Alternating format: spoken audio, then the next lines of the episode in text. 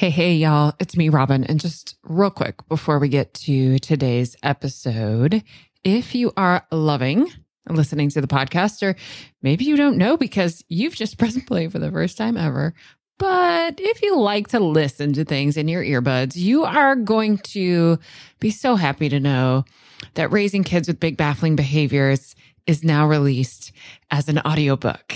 You can get it in Audible or wherever else you get your audiobooks. And of course, you can still get it in print and ebook. If you go to robyngobbel.com slash book, it's going to give you all the options, including that you could order a signed copy from my local bookstore. Alrighty, y'all. Here's that podcast episode you're waiting for. Hey, everybody. Welcome back. It's the Parenting After Trauma podcast. I'm Robyn Gobbel, and I am here with a very special guest, Marcella Maslow. It's so great to have you with me here today. Thank you so much for making this time.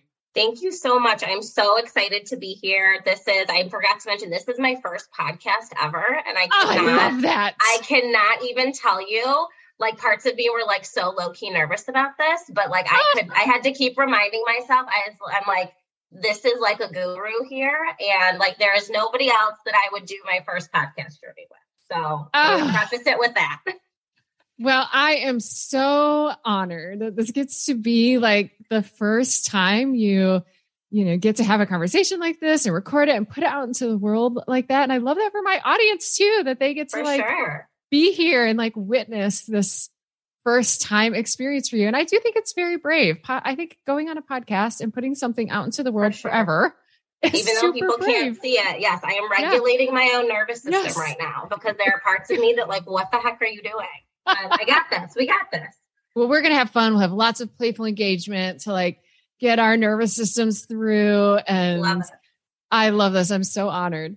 Um, so tell everybody a little bit about yourself. Thank you. So I am in Buffalo, New York, um, where it's already starting, like seasons are changing here. Yep. Um, I'm in Buffalo. I have had my own clinical private practice for uh, about two and a half years now. Um, I am a trauma therapist. I'm a licensed clinical social worker and a registered play therapist. So I kind of have my hands in a couple of different areas there. Um, and I work with a whole gamut of people from little itty bitties, like three years old, um, all the way up to, you know, people who are on the other end of the spectrum. Um, and a big part of my work is working with the adoptee population, adoptive parents, their families, all that kind of stuff. Um, because I myself am a transracial, transnational adoptee. So that has always been a huge, important part of my work um, because there is such a need. Um, and then I also do some consultation. I am super, super close to becoming an EMDR official consultant. I've got like a couple more weeks to go. Um, so, yeah, I've kind of got my hands in a lot of different areas. Ah, I love that. We have many similarities yeah. in that way as well. And, and also in, I also saw teeny tiny little ones as well as you know, again, also the opposite edge end of the spectrum and and, and yeah. loved for lots of different reasons, really loved having kids on my caseload as well as adults. It was a really rewarding way to work. For sure. You know, it makes my heart so happy to see um, other adoptees, whether it's in the mental health community, other communities, being able to kind of use our voices and yes. um, illuminate this experience for what it truly is, which, you know, it, it's really complex. There's a lot of stuff going into it. And I can appreciate when clinicians, you know, are also able to take a step back and be like, you know what, lived experience is is super important. You can be trained in a zillion different things, but that lived experience within my own practice, I think just makes such a different level of healing possible. And I'm the first one to say this when I work with parents. I make a lot of adoptive parents really uncomfortable yeah. um, because I think they see little bits and pieces of their own kids that they've adopted in me. And I tell them from the jump, I'm like, I'm going to absolutely bring my clinical know how into this and all of the things that I'm trained in and the things that I know about clinically. But I'm also going to translate this for you from the adoptee view because even though my experience and my story isn't the same as your child's, the feelings are. And I can 100% relate and kind of translate for you what's going on in there so yes. that you can really truly more effectively help your kid. Yes. Yes, absolutely. Well, I think that's a great little dovetail into what I would love to bring to all of my listeners today, which is helping our kids really understand their stories, especially I, you know, I want to, my, my first compulsion is to say something, especially when the stories are really hard. But the honest truth is that, is it sounds more like, especially when the stories make us feel really uncomfortable.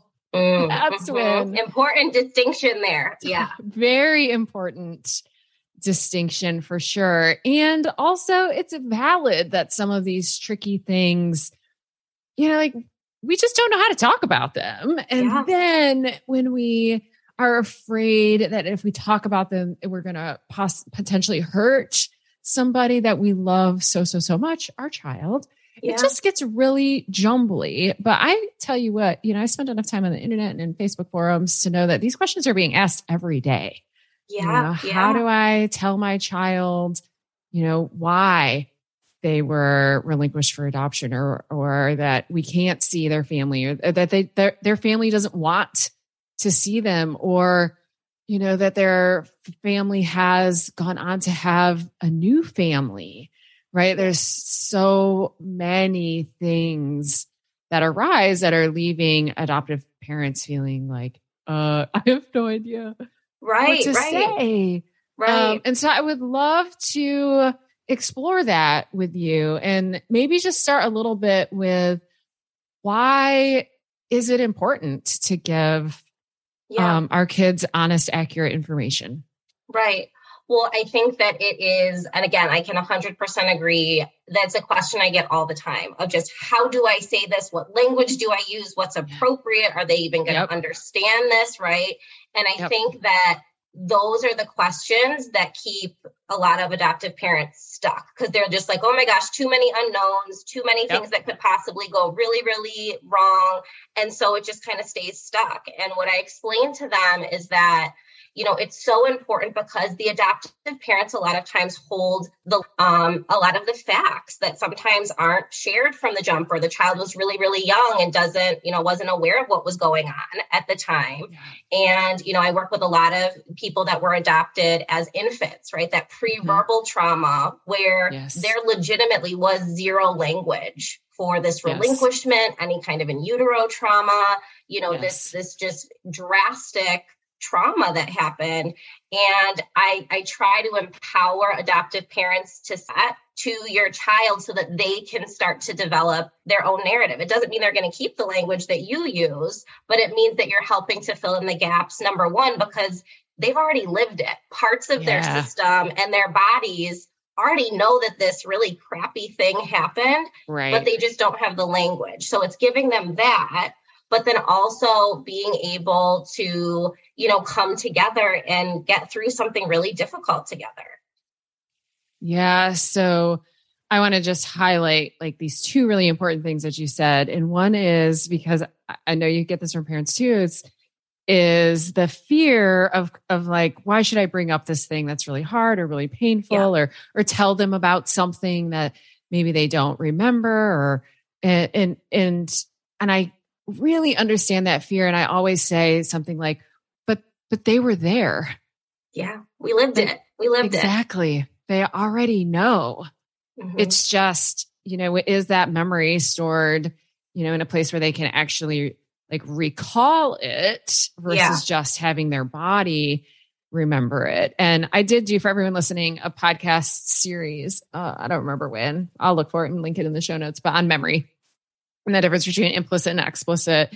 Yeah. And that even when experiences happened pre-verbally, there's still a really, you know, really crucial that we give language yeah. to those experiences. Yeah. A lot of times when I see parents that come in and they haven't filled in those gaps, these kiddos, they come up with a story that's like 8 million times worse sometimes, exactly. or 8 million times trickier or more yes. complex. And it can just yes. be such a relief in some ways. Not that it's still not hard material to digest.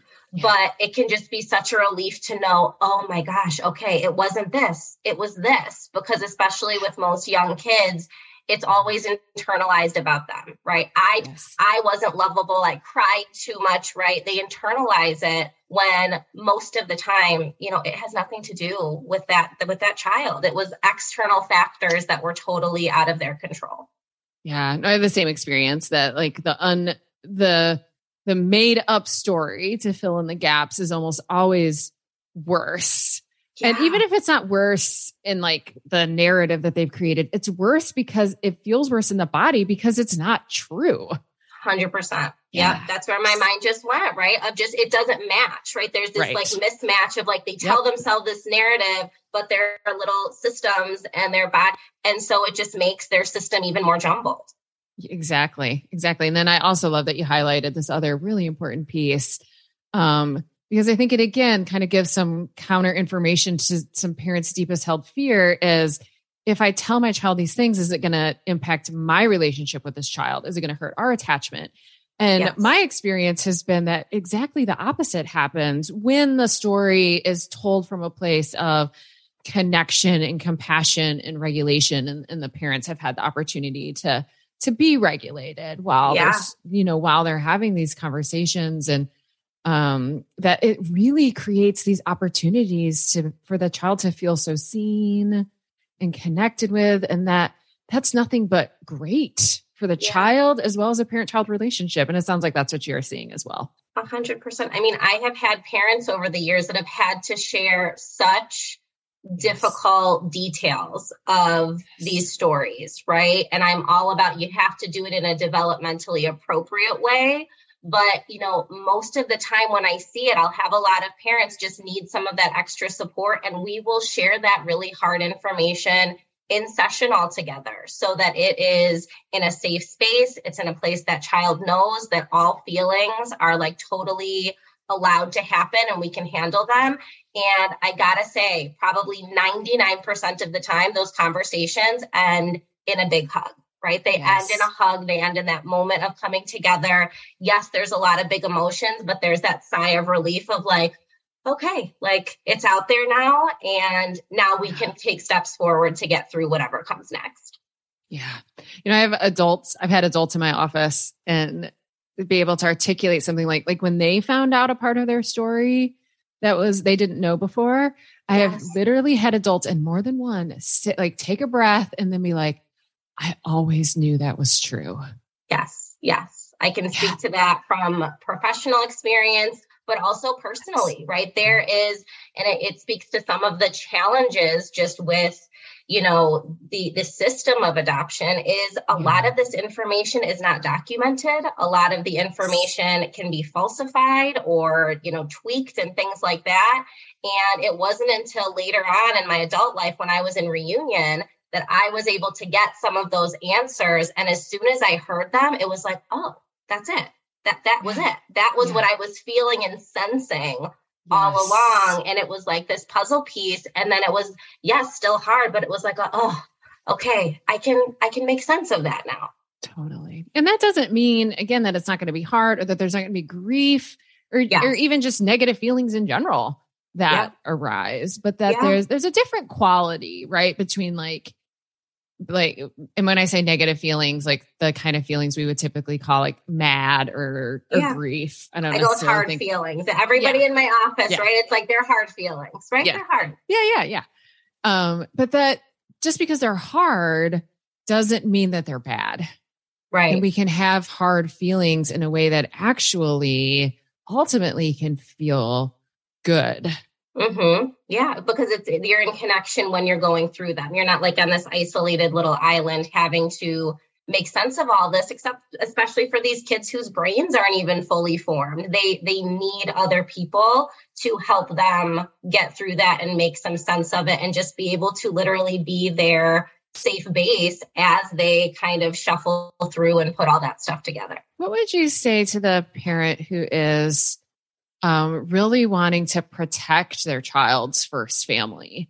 Um, mm. And that's some of the reluctance is this feeling uh, parents say all the time something like, well, I don't want to throw them under the bus. Mm-hmm. that language so often. And so um, the the space in between like being honest with kids while also honoring um, first families. How do you help parents navigate that hard space? Because yeah. sometimes it's true. Like sometimes the story is really bad, right? Yeah. That like what happened in their first families is really bad. Yeah, yeah, and just yeah. hard to put words around. Yeah. yeah. I mean, I think that first and foremost, with my adoptive parents that I work with, we have to do a lot of validating of where they're mm-hmm. coming from makes sense. Of course, you want to protect this child. Of course, you don't want to cause more pain. Of course, you don't want to, you know, have to deal with the after effects of them maybe having behavior spikes while they sort all of this information out.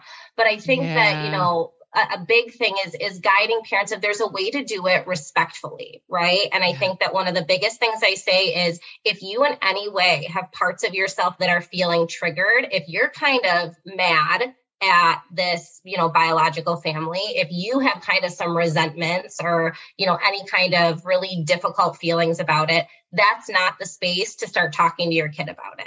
You yes. have to be able to sit in that space of you know this person no matter what they have done no matter what decisions and choices they make is a part of my child. That what that's what has to lead the conversation. Because if you hurt them or if you say anything that is negative towards this really critical person in your child's yeah. life, you're always going to end up being the bad guy. You're always going to end up being the bad guy because there is this this loyalty and this love that makes so much sense. And the last thing you want to do is put your kid in a loyalty bind of like, oh my gosh, I got to choose. And now I'm saying this and all mm-hmm. these kinds of things. It just makes it so much more complicated for them.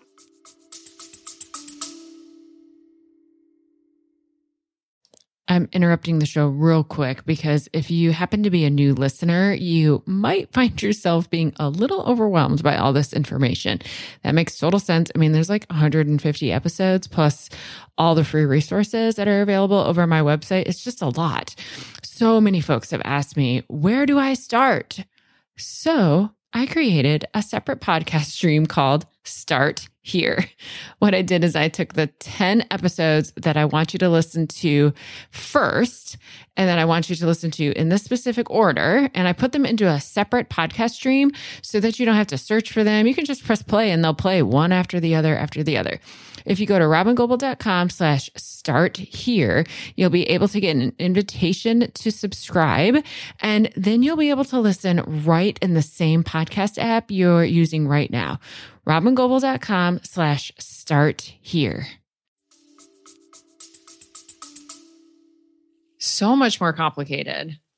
Yeah, I found, I wonder if you find this too, that there's this kind of lovely byproduct that happens when I work with families long enough to really um, talk about like the impact of trauma and toxic stress. And I spend a lot of time with families talk about talking about like, you know, like what behavior really is and how mm-hmm. it's just emerging from the state of the nervous system. And then there there seems to very frequently be this space where um, parents realize like, oh, that doesn't just apply to my kid like mm-hmm. I can mm-hmm. apply that to myself, but I can also apply that to my kids' first families. Yeah. And then that can open up some compassion that right. can be really helpful as well.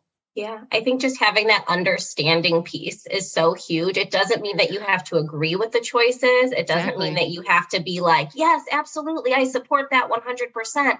But yeah. a lot of times people need to see, oh, yeah, that's where that's coming from. And that makes sense for that person based on whatever really hard stuff they've had to go through in their lives.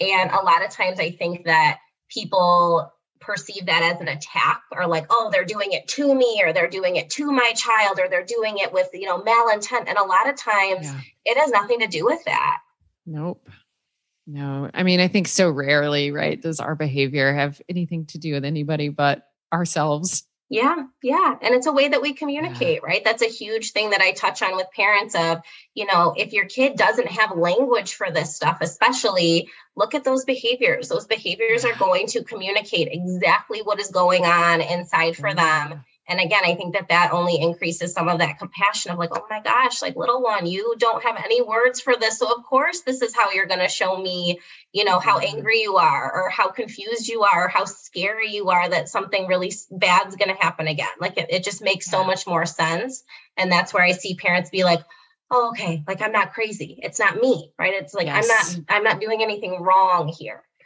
Yes, yes. How about families who, like you already mentioned, have very little information? Or yeah. when families realize the information that they have is untrue. Mm, I know. Um, it's de- it's like literally devastating. I think it it's like the professional and personal parts of me blend and it's just like I feel it when it happens. Like this like oh just like that gut wrenching like your heart drops kind of feeling. And it's it's it's really complex and like you said it happens so much more often than it should and i think that speaks a lot to the kind of reform that's needed within the adoption system and all those kinds of things. But i think what is again really important is when adoptive parents have put in the time to learn about trauma about the nervous system about what can happen pre-verbally and in utero and all those kinds of things, we can connect some of the dots, right? We can kind of assume, like, yes, that baby must have been so scared. That child must have been so confused. You know, that that little one must have felt so angry that nobody was explaining what was going on to them. And so in my work, and especially when I integrate EMDR and trauma work mm-hmm. into things, it's concocting that narrative that we are pretty sure those things would fit the bill, right? It doesn't have to come down to, you know, oh my gosh, I know every single little, little detail. If you have that, that's amazing. But it doesn't mean that your child shouldn't still have some sort of language and words and a story around yeah. stuff that we know their little systems were probably going through. I also feel like kids are usually pretty happy to tell us when we're wrong. And oh, so why I love working with kids. I know. Not, I mean, not always. I mean, there's a, a, a you know, like a, a, kind of child that is just saying yes, yes, yes. You know, especially in that clinical space. But, but most kids are happy to be like, no, I wasn't confused, mm-hmm, or mm-hmm. no, I mm-hmm. wasn't mad.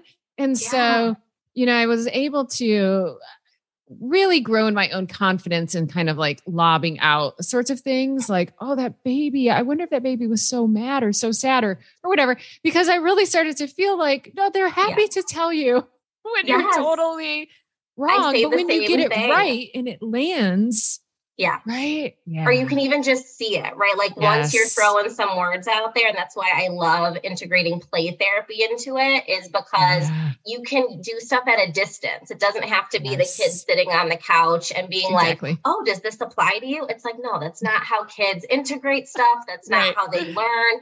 It's like I have a million different ways in my office that we can elicit this stuff. And you yeah. can even see just by their nonverbal yes. sometimes, like their body has a reaction. And then you know, all right, I'm on to something there. But I do, I get those kiddos too that you're like, you know, that's, you got that wrong. And then it's, yeah. I can acknowledge it. I got that wrong. Thanks for telling me. And then you, you move on. Yes. Yes. So for anyone out there who's feeling a little bit like don't want to project too much feelings onto your kids, I think it, you, if we're paying attention to what happens next, Yes. That's, I think, the real key point. Like we can really feel, I think, into like the rejection of that kind of label or even feel into the people pleasing mm-hmm. behavior that can come up that's just agreeing, you know, like right. the more we are in attunement with our kids.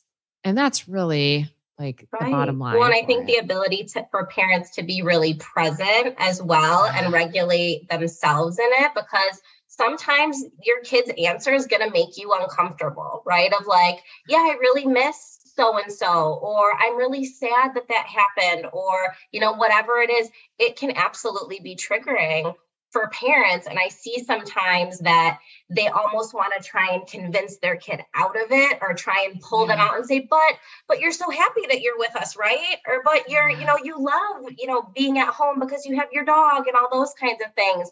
And it's kind of rushing them through that moment of they're letting you into their world and kind of being vulnerable and letting you know like yeah actually i do have some mixed up feelings about this. And so i really encourage parents like just allow yourself to sit with it and don't try and rush your kid through it because they're going to learn oh that means that mom or dad or whoever can't handle me saying it makes me sad or they can't handle that it makes me mad. And kids learn that stuff real quick, especially when there's attachment trauma involved.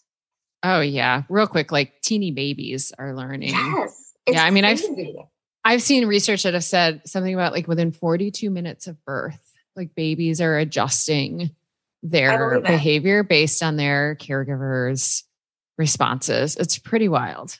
Yeah, for sure. Yeah.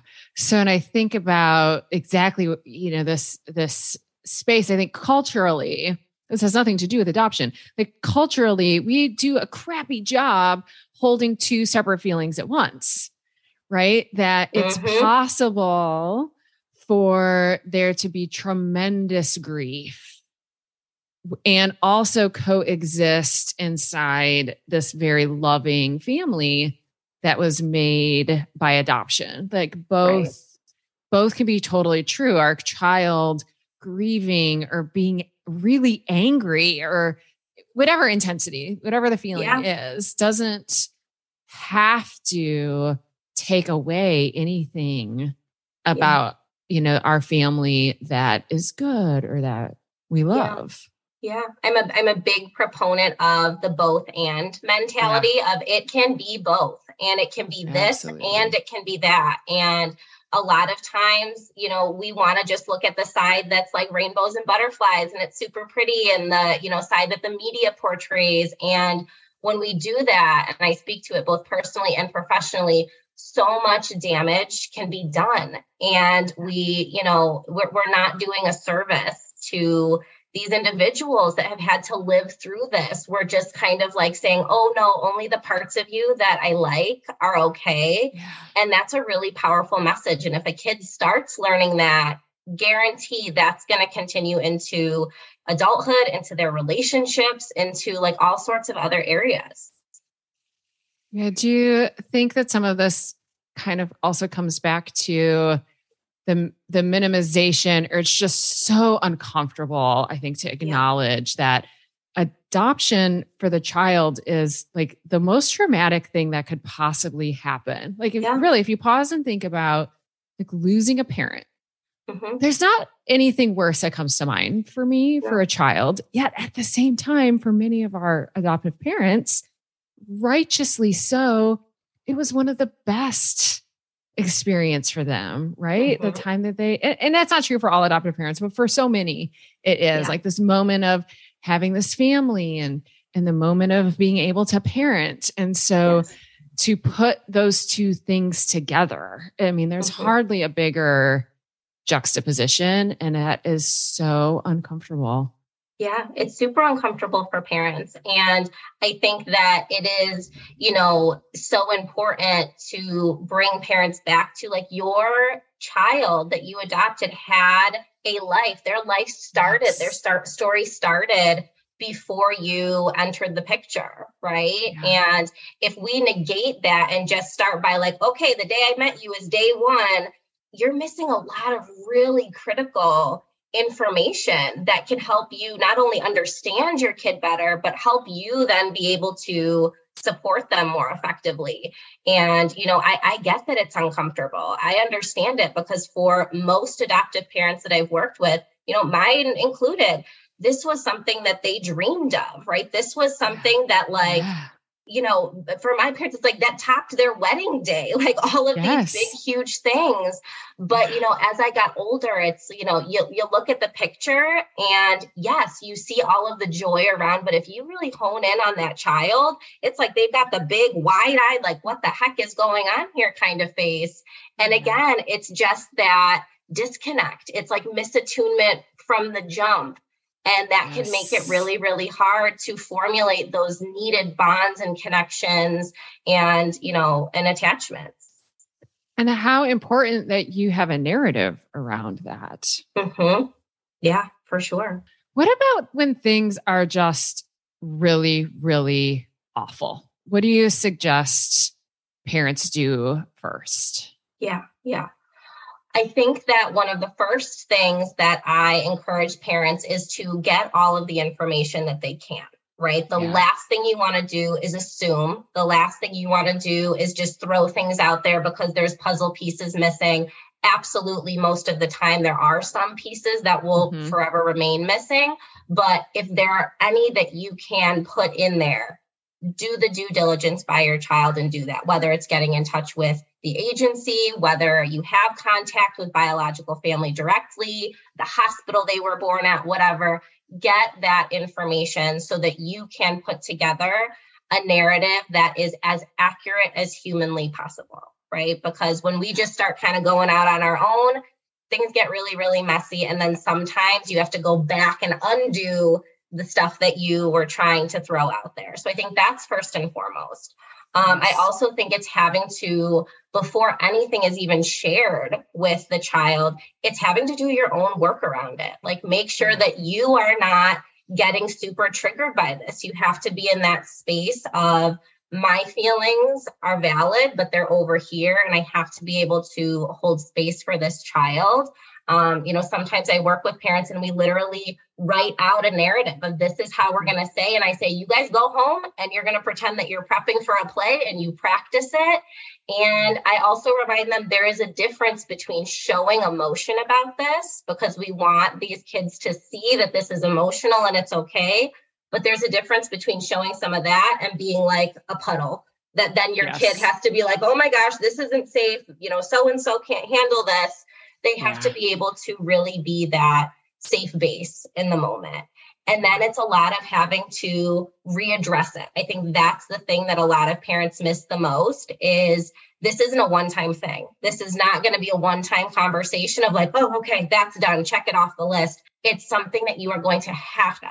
Yeah. I, as the and as kids get older, it means something different mm-hmm. to them, right? Like yeah. how a five year old is making sense of their story and like the kinds of questions they have or the meaning they're making out of it is right. wildly different than a 10 year old and then a 15 year old and you know a 19 year old and yeah. so preparing for that like we're gonna have to re reintegrate yes and yeah. make and what meaning. I t- what I tell a lot of parents too, and this is you know the EMDR trauma approach coming in, but then also just what we know about neurobiology is yeah. it is so much um, better for your child to know that information earlier yes. um, because their brain is so much more malleable, right? And I can even attest to this doing trauma work with kids. Number one, it's just like super fun um, because you can do it in so many creative ways, but also they process through stuff so much yes. quicker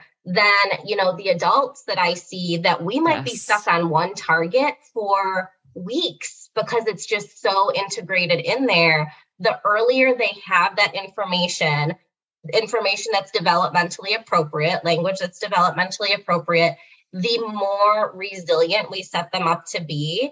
And yes, it doesn't mean that we're never going to have to re- address it again, but it means that we won't have to be doing every single domino hit that's like in the line. It's we might have to only be working with a couple of them and then we can kind of move forward. Yeah.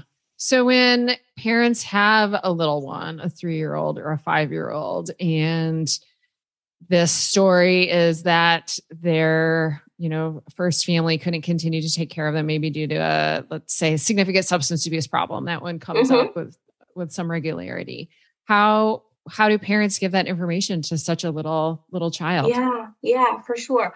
Well one thing that i encourage parents to do even before they're providing details about that are, the child that are specific to their story talking about different kinds of families is mm-hmm. really important right? Families that have divorce in the family families that you know have um, you know, two moms or two dads or just a single parent, you know, kinship adoptions, all those kinds of things, just to kind of have the foundation of that there are different kinds of families out there and that there's different ways to do that. But one thing that I really emphasize is you know kids need to be safe in a family right that's something yes. that is like really really crucial and for a lot of the families and kids i work with there was something that was deemed unsafe or you know there were situations that were beyond you know their control that happened that caused this adoption to have to take place. So something like your example about substance use is yeah for a three to five year old you're probably not going to go into what is addiction and what is substance abuse and all of those mm-hmm. things. But i will say to parents it's like we can say that that's a kind of sickness right? That is a kind of sickness that makes it really really hard for grown-ups to be safe grown-ups for a kid right? Yeah. So something it's really simple language. I think a lot of parents overthink it sometimes and they yeah. want to just fill the space with a bunch of words. Most 3 to 5 year olds if you start with, you know, every baby needs to be able to feel safe, they need to be able to have somebody to take care of them and all of those kinds of things and you know, your mom or your dad had, you know, this sickness that made it really hard for them to do that that's something that is so developmentally appropriate and then you build on it we're not trying to inundate all of this right. stuff on a kid in one sitting yeah i see that too the kind of overcomplication and the um also just using the so normal right just kind of like using our adult brains to yeah. like we're looking through this lens and so i really remind folks it's like well the thing is is like substance abuse or even drug use means nothing to a small child like what no. what matters is just like you said you know, couldn't keep you safe. And then I, yeah, as you were talking, it just was brought back to like gosh, so much of this is just about, I think, like our cultural confusion about quote unquote bad behavior meaning a bad person. Yes. And I think the better we get at distinguishing between the two, that this can be an amazing human being who just really struggled with a behavior that meant it wasn't safe yeah. for them to take care of you. And I think once it feels to me so much in my own body that once that as that gets more and more clear, that the words come a little bit easier. Right, right. Well, and something, right, like for little ones with something as complex as substance abuse, something that in time yeah. I encourage parents to add on, right, is that this is a kind of illness that you get when you've had to go through really hard things because yep. nobody wakes up one day and says, Oh, yeah, you know, I'm going to go have a substance use problem today. Like that never happens. Right. And it's being able to also again to your point not label that individual as oh they did something bad and they're yes. bad and therefore i'm bad it's being able to humanize it and say you know yeah. what this person had to go through some really hard things and this was a sickness that came about because of that which made it really hard for them to be able to give you what you needed and then after that, it's less about giving all the details and more about yep. the it's okay for you to feel confused about that, or it's okay yes. for you to feel sad about that, right? And just giving some of that language for all the different complex emotions that might come up. Absolutely. Oh, I love everything that you've that you've just said, especially the part about like it's okay to be confused. It's okay to have mixed feelings and and also for parents I'll often say, and I wonder how you navigate this is um, I tell parents it's okay if you don't know the answer. Like it's okay for you literally yes. to say, I don't know. Or even 100%. like, that's such a good question, baby. And I notice that I start to feel really confused when you ask that question is you know what i'm going to take just uh you know a couple of minutes a couple of days i don't know whatever it doesn't matter yes. but like i'm going to think about that but it's such an important question let me take time to think about it and then i'll come back to you like we don't have to answer people's questions immediately just because they asked it Right. Setting good boundaries, right? We're modeling yeah. good boundaries Absolutely. for our kids in that moment, right? So it's it's mm-hmm. validating in the moment. Of, of course you would have that question. That makes yes. a lot of sense. Are there other questions that you have, right? Opening that up so that these kids know you are a safe place to kind of put all of this stuff.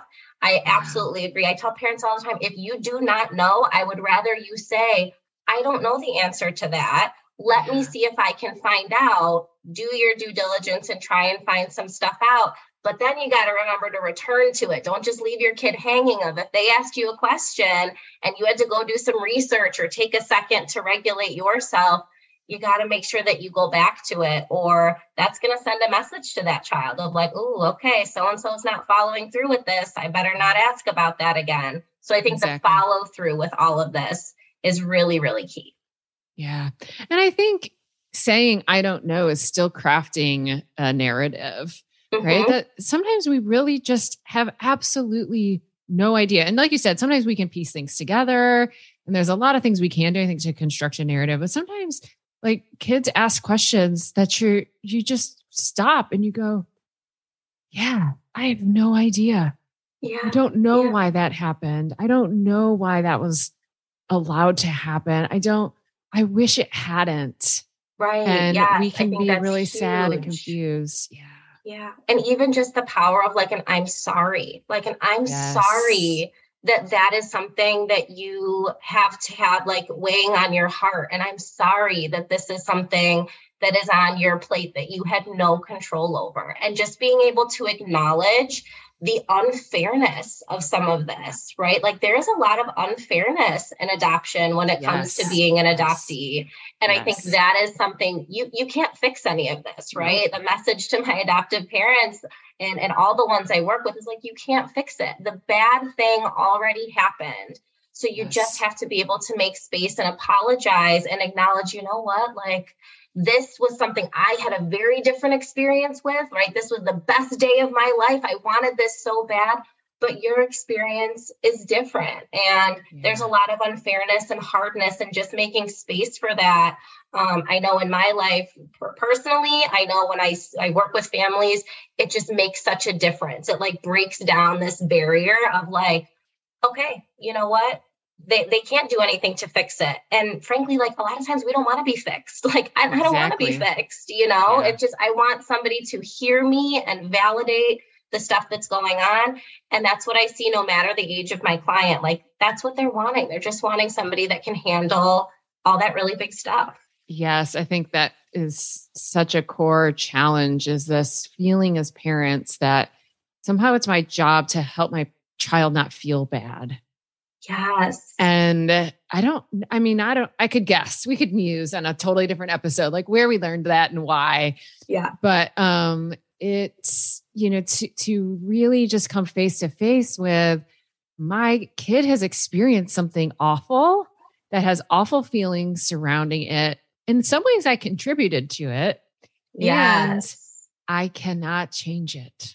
Yes. And I Preach. Yes, that is that is huge, right? It's having to take the accountability of like, I in some ways was part of this really messy thing that yeah. happened. And a lot of parents, and again, I make a lot of parents uncomfortable with that, but you have to be able to acknowledge your part and the fact that you did inflict a little bit of harm there, yeah. right? And even though adoptive parents' feelings are so valid and it makes sense. And most of the ones I work with have really great intentions. It yes. doesn't negate yes. the fact that they're still kind of involved in the system, right? They bought into it oh, and were a part of it. And in some ways, they maybe got a little taken advantage of too.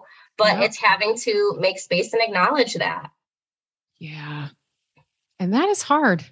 It's super hard, but it's also super healing, right? I use this yes. example a lot of times with adoptive families that I work with is one of the most healing conversations I ever had with my own adoptive parents was when you know it was with my dad and my dad is definitely not a big talker he's not a big feeler right but um you know just in terms of expressing it but he was able to say you know what like i get it like if you had had your choice this wouldn't have been your mm. choice. And I'm so, I'm sorry about that.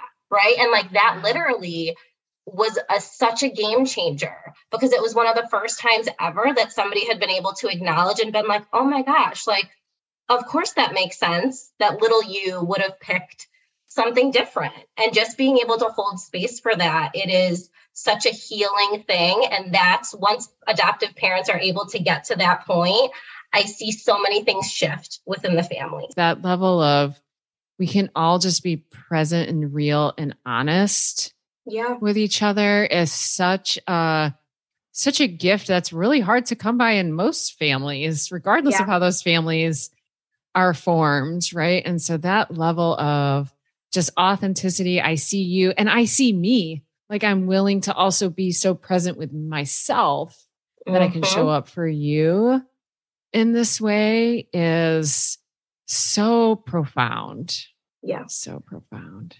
Yeah, it's a big deal. It's a big deal to be able to do that and it's it's amazing to see that happen with the families that I work with because nobody gives you a, a, manual on this stuff. And most of the families that I have come in, they're like, oh my gosh, like our agency never told us this. We never got prepared. This wasn't in like the pre-adoption work. Like where, right. where, like where did I go wrong? Where did I miss this? And it's just this continual learning that has to happen and this continual commitment to being open to, you know, doing that work.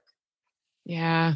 And it brought me back to even just how it forces us to come back into contact with our own humanity. Like, yes, life is hard and sometimes it's awful mm-hmm. and sometimes it's amazing. And all of those things are true. And, you know, the braver that we can get with being present with all of the the messy and the yucky and um, even the times where we've contributed to mm-hmm. harmful things like the more we can find um, just compassion for ourselves and i think just for our humanity. Yeah um, yeah. That's what big it's a big thing right? Being able to model that for these kids too of like you're just a human at the end of the day and humans have really big feelings and we can get through those together.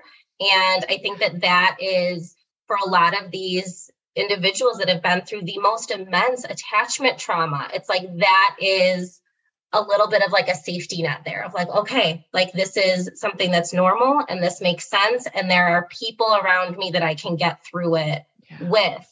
Um, I think that that's the biggest thing. I see so many kids that come in and they do, they just have those protective systems of I just got to bottle it or I just explode or I do this. And, you know, that's not what they're to. If we don't have that honesty, like you were talking about, that's, that's where we're left with kids that bottle and with kids that explode. Yeah. Yep.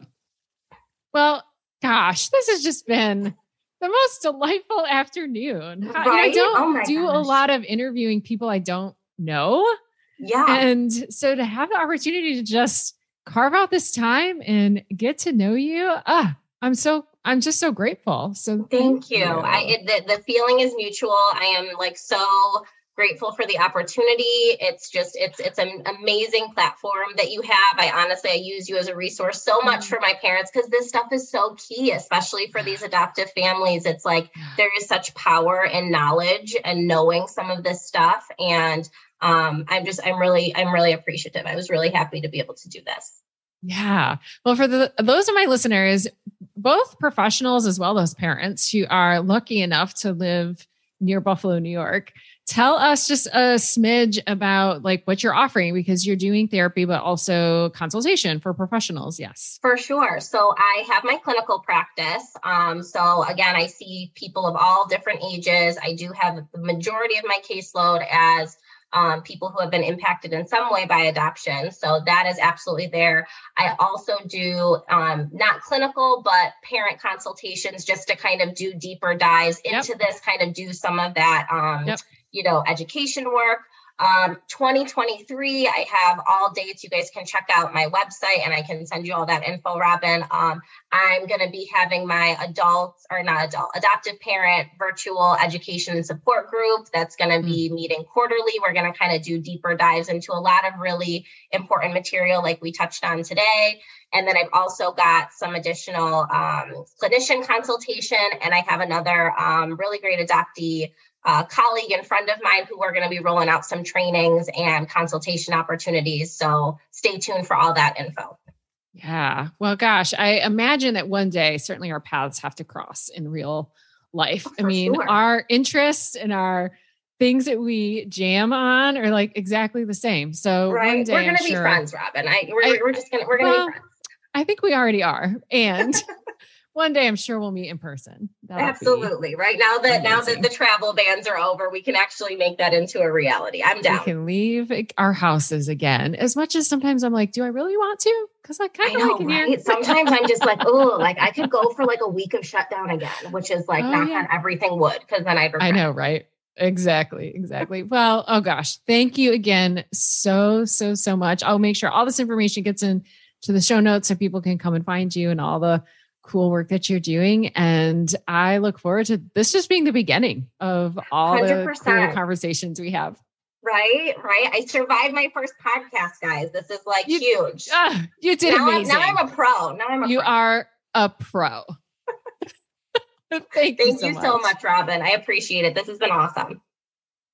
Y'all, it's so fun to think about sharing my experience meeting Marcella with you. I got to meet her at the same time that you did. I love that. Hey, I'm recording this quick little outro after the fact because at the very end of that episode, Marcella talks about an adoptee colleague and friend that ha- they have some training and consultation um, offerings that are planned for the future.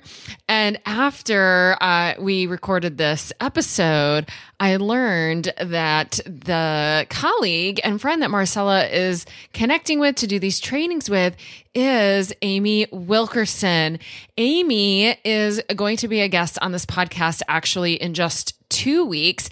Amy is one of my 2022 being with students. She is going to be a 2023 being with student coach. She is the author of the amazing children's book, Being Adopted. And when I found out that the colleague that Marcella was talking about was Amy, I just giggled and I said, Oh, I have to let everybody know that she's talking about Amy and that we are planning to introduce you to Amy and all of the amazing goodness that she is doing in the world as well. Since I recorded this episode with Marcella, Marcella and Amy have gotten together and started their own podcast. Marcella went from never being on a podcast to starting a podcast podcast with Amy Wilkerson. And the name of that podcast is Adoptees Dish. You can find it on Spotify. I make sure I will put the link down in the show notes and also go follow Adoptees Dish and Marcella over on Instagram. I will put that information in the show notes as well. All right, y'all. I appreciate so much you taking the time to hang out with me and Marcella today to learn a bit from the adoptee perspective and the adoptee voice about the importance of giving our kids honest, accurate, and attuned information, even about the parts of their past that are really, really, really hard. I will see you back here next week. Are you ending this episode with maybe a big sigh of relief like, yes, finally, someone gets me and my kids. But also maybe a sense of like, okay, but now what? All right, y'all, I've got lots of possible now what's. If you want to connect with me directly, like pick my brain, have access to me almost every day, not to mention hundreds of other parents from around the world who totally get what it's like to be you, then you're going to want to join us in the club.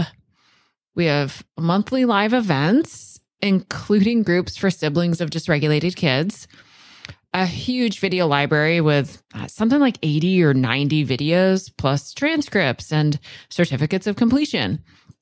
Plus, of course, a very active forum that I'm participating in every single day.